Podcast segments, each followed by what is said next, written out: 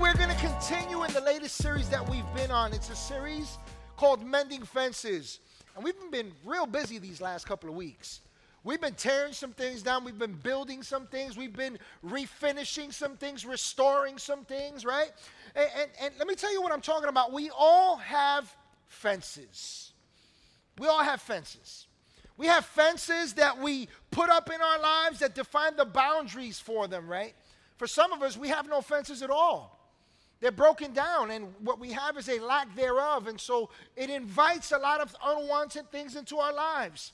We have fences that provide access to our lives or deny it. For some of us, we just have a door that's closed. It's a fence, but no one's allowed, right? We all have fences that invite others to partake of the good in our lives or hide the things that we don't want seen, right? Don't, don't, don't shout me down. I'm preaching good here. Right? Don't look at me like that with those, you know, high and mighty eyes. Look, I, I'm telling you the truth here, right? Eh, we got to be honest with ourselves. It's the only way that God's word has entrance into our lives. We all have fences. And the truth is that the fences, the boundaries that we create, that we place around our lives, impact the way we relate to God. They impact the way we relate to each other. They impact the way we relate to the world. And so to, I think it's important if we're going to talk about fences that the fences that we've created, that we allow ourselves to give God entrance this day. I want to ask you a question. I've been harping on this point the last couple of weeks. Are your fences, are your boundaries helping you or hurting you? The parameters that you've set for your life, are they helping you or hurting you? Because the truth is that if we don't take time to consider this, then we may just miss what God wants to do in our lives. Right? So today I'd like to invite you into a personal conversation with God as we look to His Word and He speaks to us through His Word on the topic when fences become fortresses. When fences become fortresses. You know, by definition, a fence is a structure. It's a structure that serves as an enclosure, it's a barrier, it's a boundary. It's a means by which we provide ourselves protection, prevention, right? Or even confinement. You know, fences are intended for good purposes. At the onset, they're intended for good purposes. When you put up a fence around your house, you know, you, you, you, you're, you're interested in a couple of things. You're interested in one, keeping maybe some vermin, some animals out, right? Nothing bad with that, right? Right? You, you put up fences because, uh, you know, you, you want to define boundaries that create some healthy separation. You don't want anyone walking on your property, right? Nothing wrong with that. And you know, fences can even serve for the purposes of confinement. Sometimes you want to put up a fence because you just don't want your grandkids running around, right? You don't want them walking off your property, right? Maybe you want to keep your pets within. Nothing wrong with these fences. But the unfortunate reality is that for some of us, we don't have fences. What we have are fortresses. Fortresses with high walls, with all sorts of weaponry. I mean, you are packed to the T you are armed and ready for war. You have weapons on all sides that are set up with the intention of defending yourself. And our defensiveness leads us to attack, attack, attack. And the reason why we build such high walls and live on the attack is because we lack the quality of life that God has provided us. I want you to ask yourself are you always on defense? Right? I want you to see what the scriptures say about this quality of life. We've been looking at the scripture. We're going to go back to it. Psalm 122, starting at verse 6, it says, Pray for the peace of Jerusalem. This is speaking of more than the location. This is speaking of a people, God's people. Somebody say, That's me. That's me. Praise God. I'm glad you agree with that because God is speaking to you and I. This applies to us. He says, May those who love you be secure. May there be peace within your walls and security within your citadels. You know what we see here is that the, one of the main reasons why some of us have defensive fortresses instead of healthy fences is because we lack peace and security within. I dare say that maybe you were upset before you got here for some of you. Maybe you came here upset. Maybe you came here huffing and puffing. Let God speak to you today. Let me ask you a couple of questions for personal reflection. Do you find your approach to conflict and disagreement defined by defensiveness? Whenever something comes in direct opposition to something you're saying, something you believe, is your response defensiveness? Do you attack people instead of attract people in your relationships? Do you fight first and feel like a failure later as you lament over the pieces that you're left with? Is it your tendency to approach relationships in general with hypervigilance and suspicion? Are you weary of the person who extends a hand to you and says, Man, I just love to get to know you? Do you anticipate hurt and disappointment at every turn of your life? Do you suffer from a victim mentality? Oh, woe is me. It's always somebody else's fault. It's always because of what they said, what they did, what they what they're doing, how people see me, the system, the situations going on. Is it always somebody else's fault?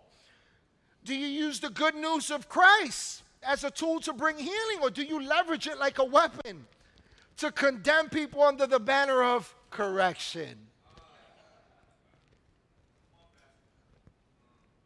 Listen, if your answer is yes to any of these questions and so many more that we can come up with, then I submit to you that your fences are breached because you are not living with peace and security within the walls of your heart. Wow, that's a sobering thought. But I got good news for you. Today, God wants to minister to our hearts. Now, before we dig in a little bit more, I want us to go back to another portion of scriptures, looking at Proverbs 24, starting at verse 30, which just really tells us about the condition of the heart, what's going on when our walls are broken, when our fences are destroyed, when we're hurting. Starting at verse 30 in Proverbs 24, says, I went past the field of a sluggard, past the vineyard of someone who has no sense.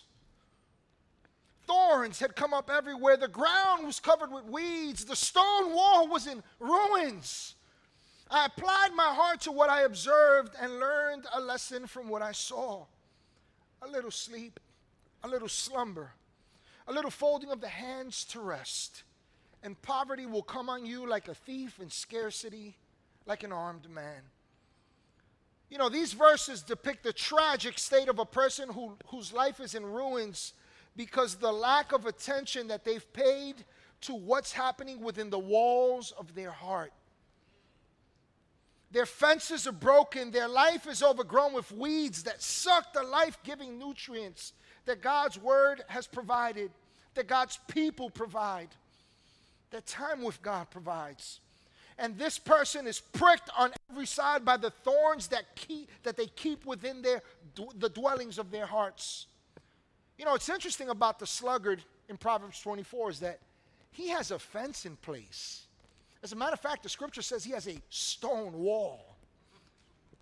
This guy is interested in, do, in, in, in what's going on within his wall, so much so that he's fortified walls, not just a picket fence. And the, the, the sad thing about it is that it tells us that he's protecting what is going on in his life. He's protecting weeds.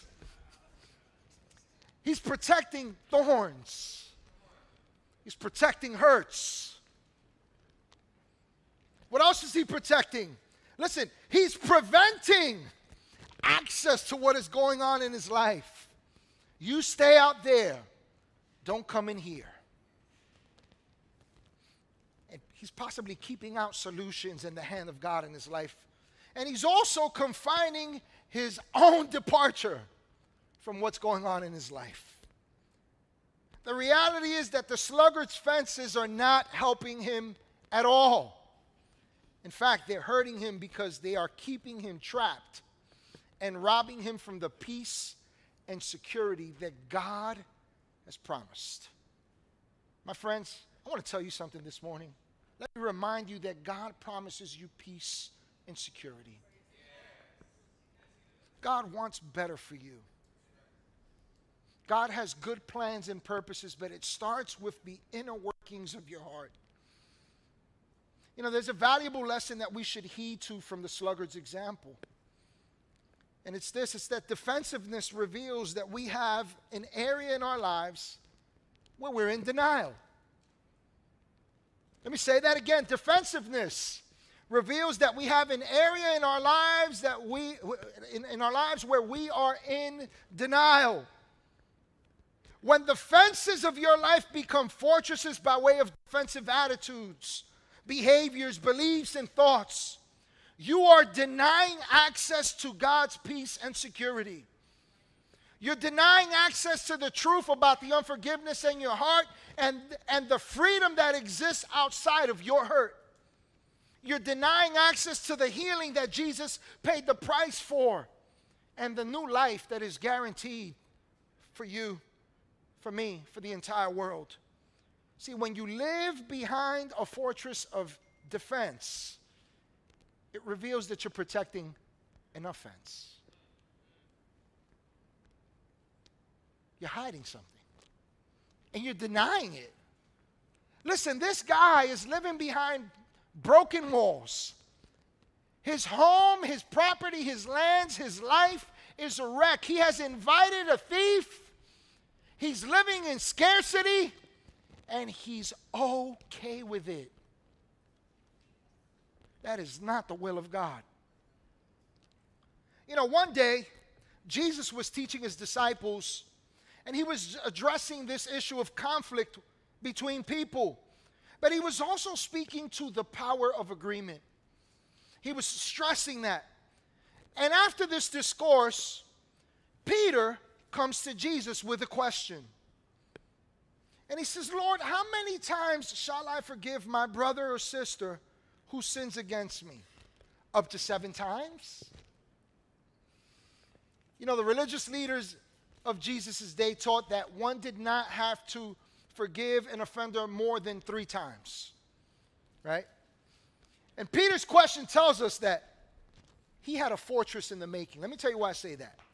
He was willing to do more than was required. He really was. And the, the thing about it is that he, he, he was willing to do more than what religion called for and righteous, and I say that loosely, righteous people called for. And there's an undertone here because uh, uh, uh, of, what G, of what Peter was saying, what he was asking, because you see, the number seven here, according to Hebrew thought, literally alludes to perfection. And so it's almost like Peter was saying, Hey, Jesus, how many times should I forgive my brother? I, I know. I've got the perfect answer seven times. But you see, Jesus recognized a fault in Peter's fence, a crack that was developing, one that would eventually grow to be a fortress of entrapment in his life. It's the reason why Jesus responded by telling him that he had to push past the limits of any offense when he said to Peter, Don't forgive seven times, but 70 times seven.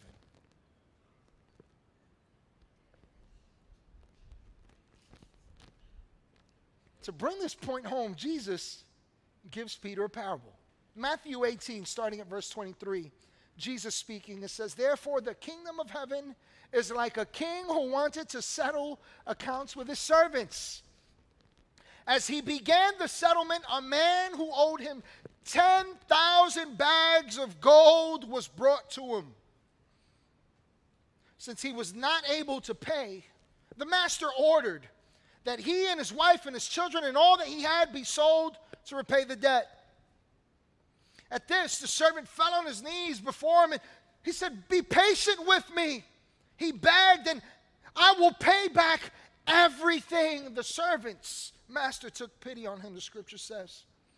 He canceled the debt and then he let him go.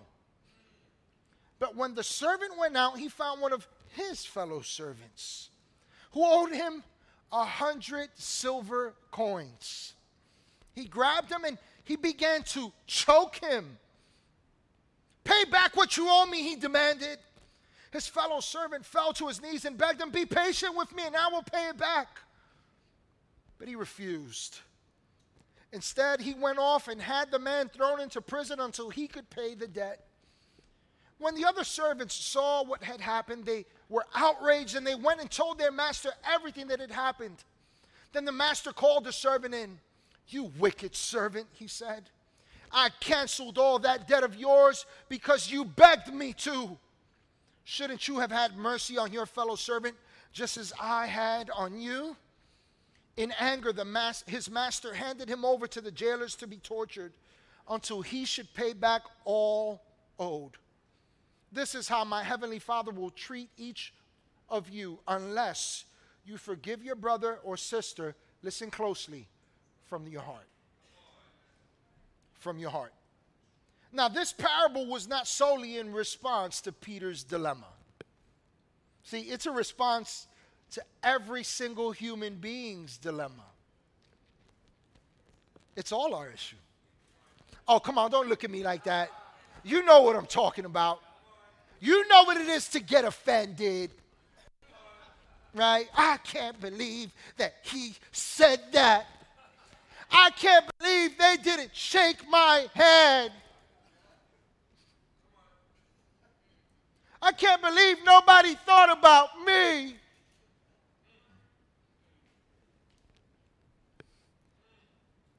I want you to notice something that the master in this parable is symbolic of God, and the servant is a depiction of us.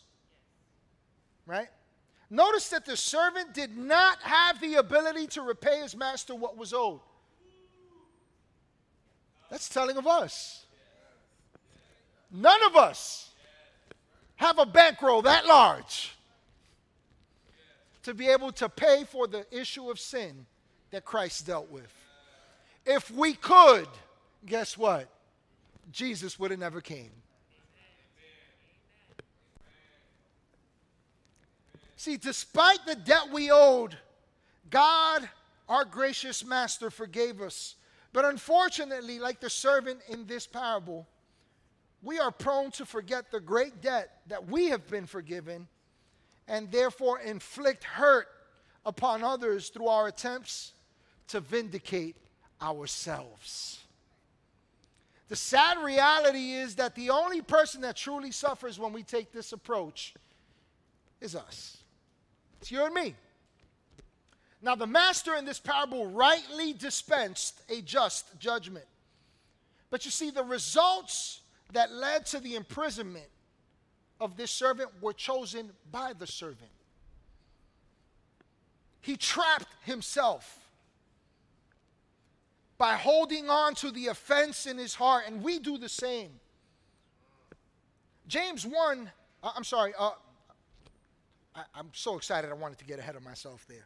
But what I want to what I want to point out to you is that when we live with lives that are characterized by defensive fortresses, like the wicked servant, the only culprit to our imprisonment and entrapment is us.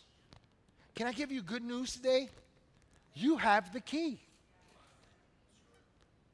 You can be free. You can step out of that cage and you no longer have to live trapped under resentment, under bitterness, under anger, under emotions. You don't have to be driven by that. You don't. You hold the key to the cage that you might find yourself in today. And so, for the next couple of moments I have, I want to give you a couple of reasons why we need to tear down these fortresses. And if the shoe fits, let's change some things today. Let's change it. Amen? So, the first thing I want to share with you is that defensiveness is offensive to God. Defensiveness is offensive to God. Let me take you to scripture on that. You know, there's nothing wrong with feeling offended. There's nothing wrong with that. I mean, there's nothing wrong with recognizing what you did is wrong. But here's what's really wrong. Here's the truth about what is wrong it's wrong when we choose to remain in offense, when we live with it. I could tell you right now, there are some of you that you still, till this day, hold something against someone. And you feel justified and you feel right about holding it against that person who did something wrong to you. Listen to God's word. James 1:19 through 26 says this, "My dear brothers and sisters, take note of this. Don't just hear it. Take note. Take note of this. In other words, take this life lesson with you. Everyone, how many people? Everyone, right? Everyone. That's you, that's me, that's all of us. Everyone should be quick to listen, slow to speak, and slow to become angry. Because human anger, listen closely, does not produce the righteousness that God desires. Therefore, get rid of all moral filth and the evil that is so prevalent, and humbly accept the word planted in you, which can save you. Which can save you. Get this. He's speaking to believers. They're already saved. But guess what? This work of salvation takes something from you and me to cooperate with, to walk with, to follow after. He goes on to say in verse 22 do not merely listen to the word and so deceive yourselves, do what it says. Anyone who listens to the word but does not do what it says is like someone who looks at his fence, uh, uh, uh, looks at his face in a mirror. And after looking at himself, he goes away and immediately forgets what he looks like. Hmm. But whoever looks intently into the perfect law that gives freedom, you should be asking yourself, freedom from what? And continues in it, not forgetting what they've heard, but doing it. Doing what? I'm glad you asked that. We're going to get to that. They will be blessed in what they do. Those who consider themselves religious and yet do not keep a tight rein on their tongues deceive themselves. And their religion, watch this, is worthless. Worthless. Has no value no matter what you profess, no matter how spiritual you appear, no matter how blessed you are, he says your religion is worthless. You know, these scriptures tell us to be quick to listen, slow to speak, slow to anger. But then it really gets down to the nitty gritty, the core of what God wants us to see. He says, Rid yourselves of this moral filth and evil the context for this instruction relates to issues that we can succumb to resulting from conflict by way of our response. That's the context here. That's the main theme here. So when the scripture says, when you look to, into the marriage, talking about the word and you don't do what it says, yes, it, it, it does apply to everything that the word says, but specifically it's addressing what God tells us about conflict.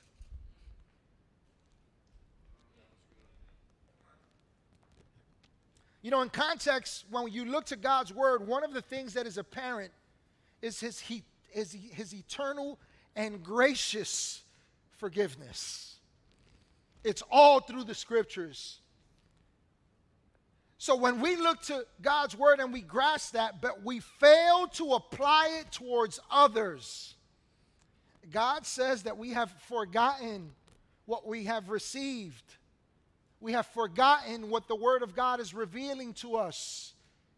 And what we are doing is becoming deceived. Deceived in our belief that God's forgiveness is good enough to receive, but not good enough to extend towards another.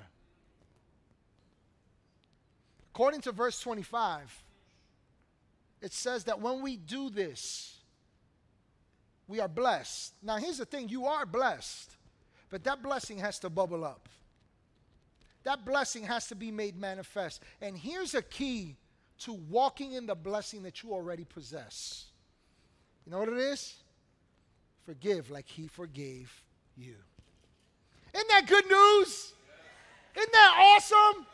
I am so excited because some of you are going to walk out of here and you're finally going to let go. You're finally going to forgive. Man, that's great news. I'm so excited for you.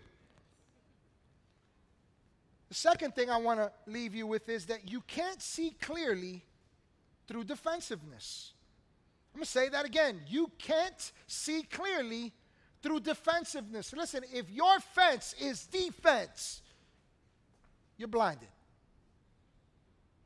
You can't see. You know, while Peter was a devoted follower of Christ, we see that he had an incorrect view of forgiveness.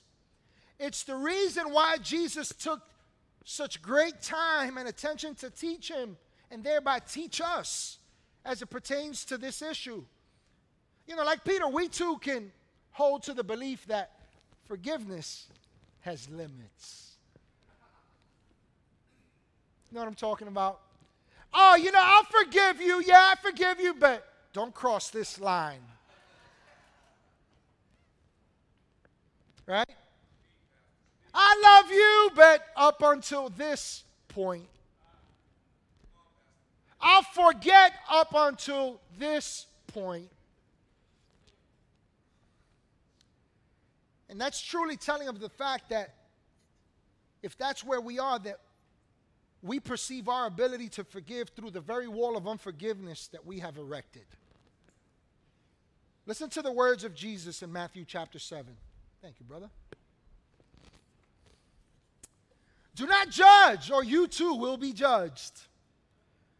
For in the same way you judge others, you will be judged, and with the measure you use, it will be measured to you.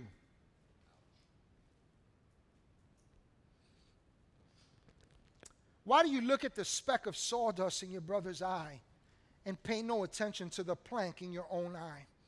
How can you say to your brother, Let me take the speck out of your eye? Let me correct you when all the time there is a plank in your own eye? Don't you just love Jesus? Listen to what he says. You hypocrite.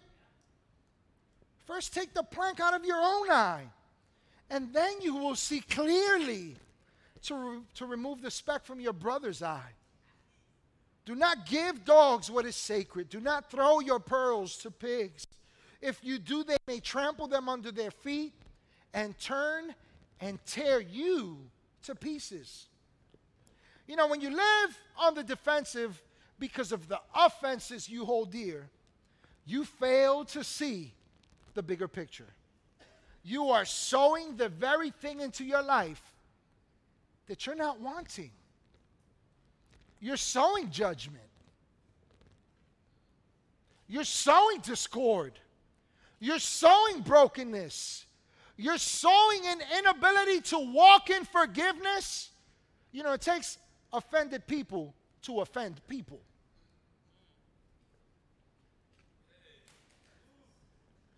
Just saying, right?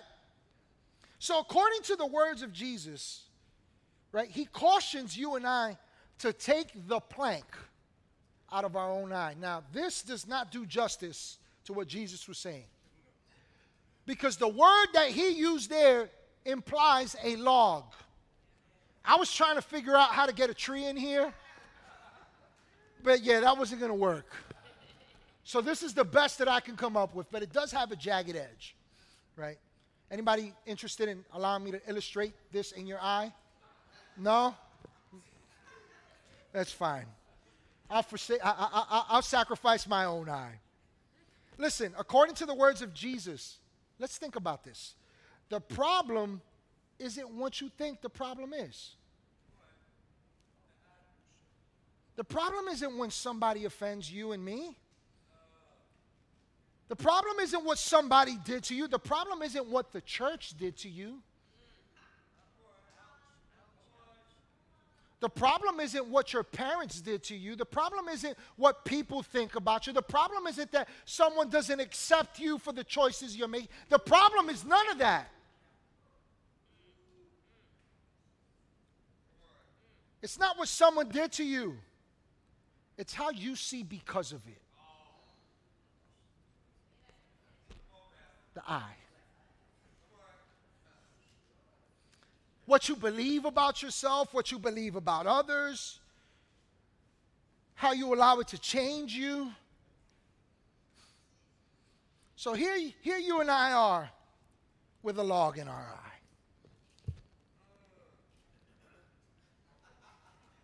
got a log in your eye. And you're so worried about what you did to me how you hurt me. But here's, get this, because this is exactly what Jesus is saying. You're hurting, you're bleeding out, you're living with pain, with trauma, with all this tragedy, all this hurt, and it's all stuck in your eye, and you're going, let me, let me take the speck out your eye. You're so concerned with the small thing out there, but you fail to see the magnitude of what's going on in your heart.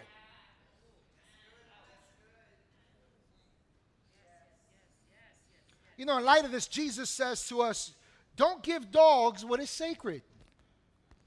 Don't throw your pearls to pigs lest they trample them and turn and tear you to pieces. Now, in context, context is important here. What is Jesus talking about? You know, in context, the dogs and the pigs here are not the people who have done you wrong. I know some of us, we like, we think of them that way. You dirty dog, you pig, right? Get all religious, it stinketh, right? right? You get all pious and holy, right? But you see, the dogs and the pigs here are specifically speaking to the judgment and unforgiveness that you're holding on to. And your judgment and unforgiveness is trampling you, turning on you, and tearing you apart.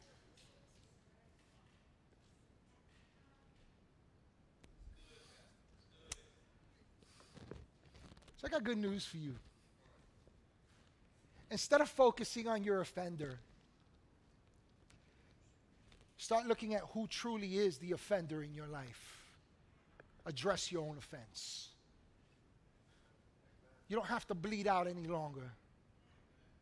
You know, after a while, that song and dance gets tiring. Woe is me. Your complaints, right? I'm just this broken person, and I'm just, just life is so hard, and I'm just so mistreated. Get the plank out of your eye, and maybe you will heal. Isn't that good news? That is great news.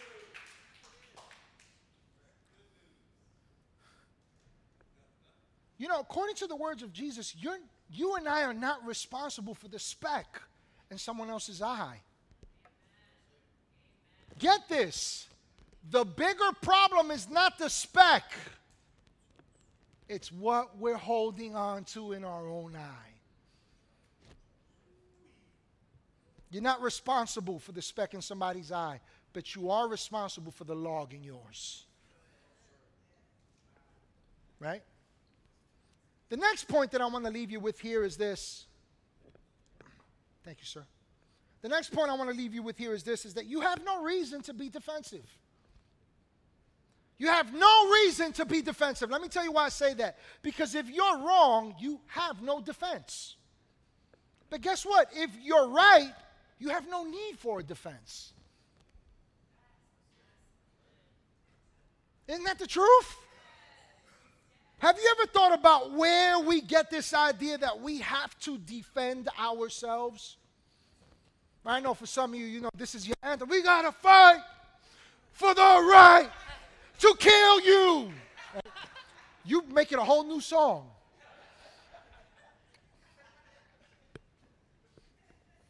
The fact that we get ourselves up in arms and fight to defend ourselves leaves us defenseless. Let me take you to the word on that. Romans chapter 12, looking at verse 17. Can I borrow, can I borrow my log back? I can borrow my log back. I'm going to hold on to this log because it's no longer in my eye. Right? I'm done with this. I just want you to see what life can look like without the log in your eye.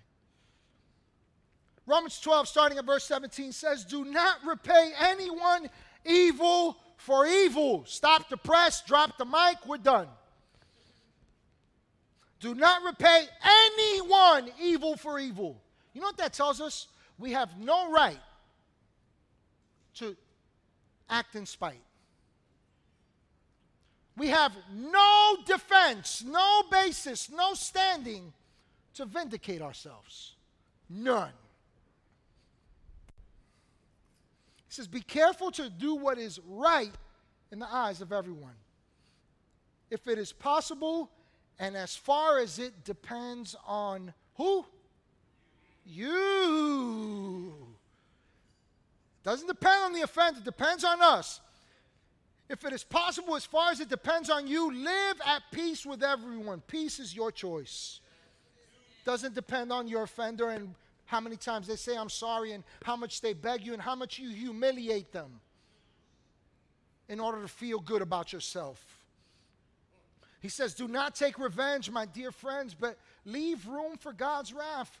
For it is written, It is mine to avenge. I will repay, says the Lord. On the contrary, if if your enemy is hungry, feed him. if he's thirsty, give him something to drink. In doing this, you will heap burning coals on his head to not be overcome by evil but overcome evil with good. I need to pause right here and just address something that is a cancer in the body of Christ. There are too many people in this day and age that suffer from church hurt.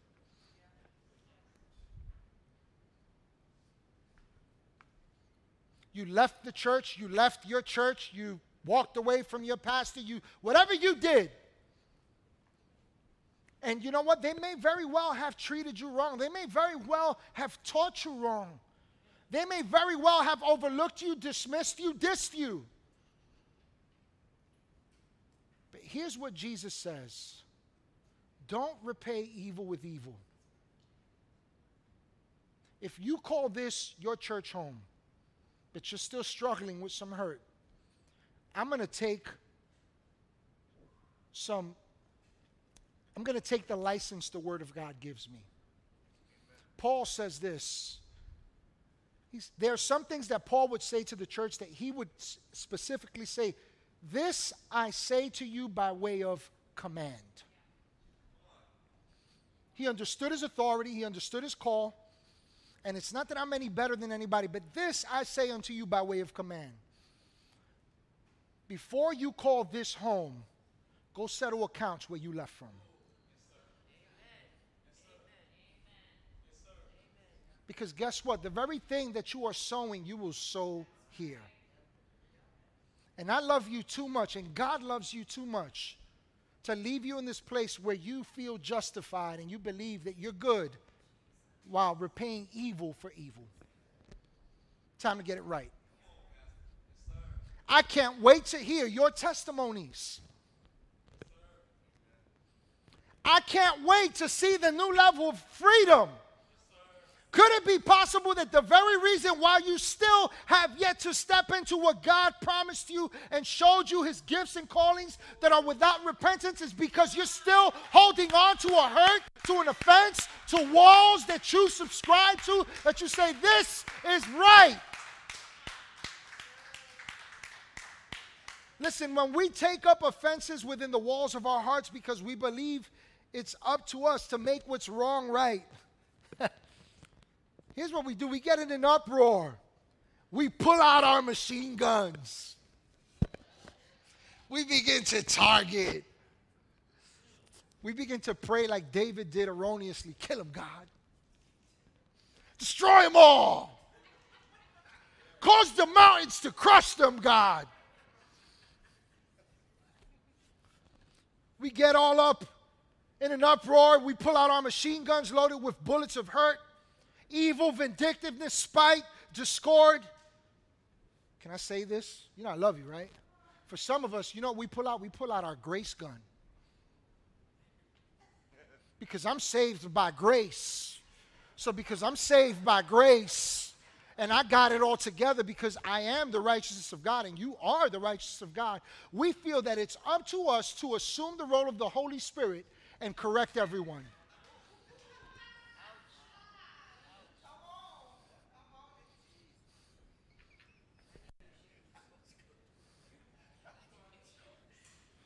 Listen. God says, don't do it. You know why He says, don't do it? Because it's not your place to do so. You are not God.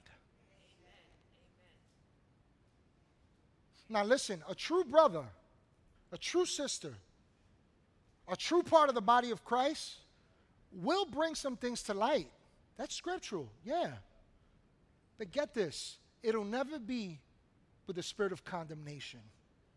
And it'll never be dismissive. It won't be, well, you know, don't get mad because I'm telling you the truth. Pharisee, hypocrite. Get the log out your eye. Hey, I'm just following Jesus' suit. I'm just saying. So, what we see here is that your defense does not depend on you but it is up to you. Your defense is not, does not depend on you, but it is up to you. It's up to you to live offended. But in doing so, just recognize that you are the very one putting a stop to God defending you. So we should take heed to God's word, and instead of fighting to defend ourselves, we should fight to remain at peace within ourselves and with everyone around us to the extent that is possible. The last point I want to leave you with here today is this like a game, you have no defense if you have no offense to win. I'm going to say that again. Like a game, you have no defense if you have no offense to win. Now, I realize that for some of us, you're thinking about this statement from a negative standpoint in light of everything we've touched on. But I want to invite you to see this from a different perspective. Let's take football, baseball, basketball, any sport really, for example. If all you ever do is play defense, you can't win because you never have the opportunity to score. Follow my train of thought here for a moment. There are times when we must maintain defense in life. Sometimes you have to place parameters that say no. We're going to be talking about that word next week. Man, I'm telling you, it's going to bless you, it's going to free you. We need parameters in our relationships. But you see, it's when those parameters become fortresses to attack and entrap us that it's a problem. So, conversely, just like we have a defense that's necessary sometimes, we also need an offensive strategy, a means by which to score. You know, Peter was solely focused on defense. Hey, Jesus, how many times do I have to put up with this knucklehead until I don't have to forgive him no more? He was focused solely on defense. And Jesus gives him a winning strategy by showing him the offense he needed to win. He had to get to, to this place where forgiveness wasn't based on the moment, it's your lifestyle. Listen to the words of Jesus in Colossians, I'm sorry, in, in, uh, to the word of God in Colossians chapter 3, starting at verse 12. Therefore, as God's chosen people, God's chosen people, that's you. You're chosen. You're elected by God. You belong to the Lord. And He says, as my chosen people, holy and dearly loved, Clothe yourselves with compassion. with kindness, with humility, with gentleness and patience. You know, one thing about me that I can tell you is this I'm very particular about what I wear. From the socks to the watch to the colors, I'm just very particular like that. It's a choice that I make. Why don't I share that with you? Because humility and kindness and gentleness and compassion and all these things, that's a choice that we have daily. You know what other choice we have? Verse 11, verse 13 says this bear with each other. That doesn't mean be a bear to one another. Some of you didn't get that. That'll come to you eventually. Bear with each other and forgive one another if any one of you has a grievance against someone. Forgive as the Lord forgave you. Watch this. And over all these virtues, put on love, which binds them all together. Listen to this in perfect unity. Let's stand here today perfect unity. Perfect unity. Perfect unity. Complete unity. That's the heart of God. That's God's plan for our relationships with Him, with one another in the body of Christ. But listen, even with those who have offended us in the world, restoration healing, peace, security. It's time to break the back on the tool that the enemy has been giving you repeatedly. It's time to get rid of your offense and be free. Be free! Be free! Your greatest defense in life is to employ God's truth when offenses exist. So make the decision daily to put on compassion. Don't wait for the opportunity to be compassion. It's too late. You got to wear that baby before you even get there. Compassion and kindness and humility and gentleness and patience bear with each other and forgive. And when we do, we deploy love. The scripture says, and it binds us together. It mends, it heals, it restores.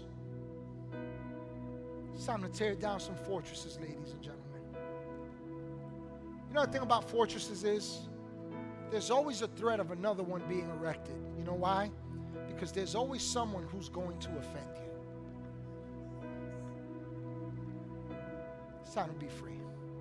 Father, today we come to you in the precious and mighty name of Jesus. Man, right here, right now, some of us here, man, we just need to just make the decision today to take that robe of unforgiveness and defensiveness and offense to strip that off because it's not covering you at all. It's stripping you naked. It's leaving you open for attack and destruction. And today we need to decide to put on compassion, humility, and kindness, gentleness, peace Hey, everybody, thank you so much for joining us here at Church of the Bridge today. I pray that you had a personal encounter with God, that He spoke to you powerfully, and that He met you at your place of need with this message. I also want to encourage you to go ahead and subscribe to our YouTube page. By doing so, you'll be able to check out past messages, uh, past events that we've done. You'll also be able to see what's happening now and those things that are to come. And lastly, I'd like to invite you to join with us in all that God is doing with your giving feel free to do so on our website. Again, thank you again for joining us, and I can't wait to connect with you next week.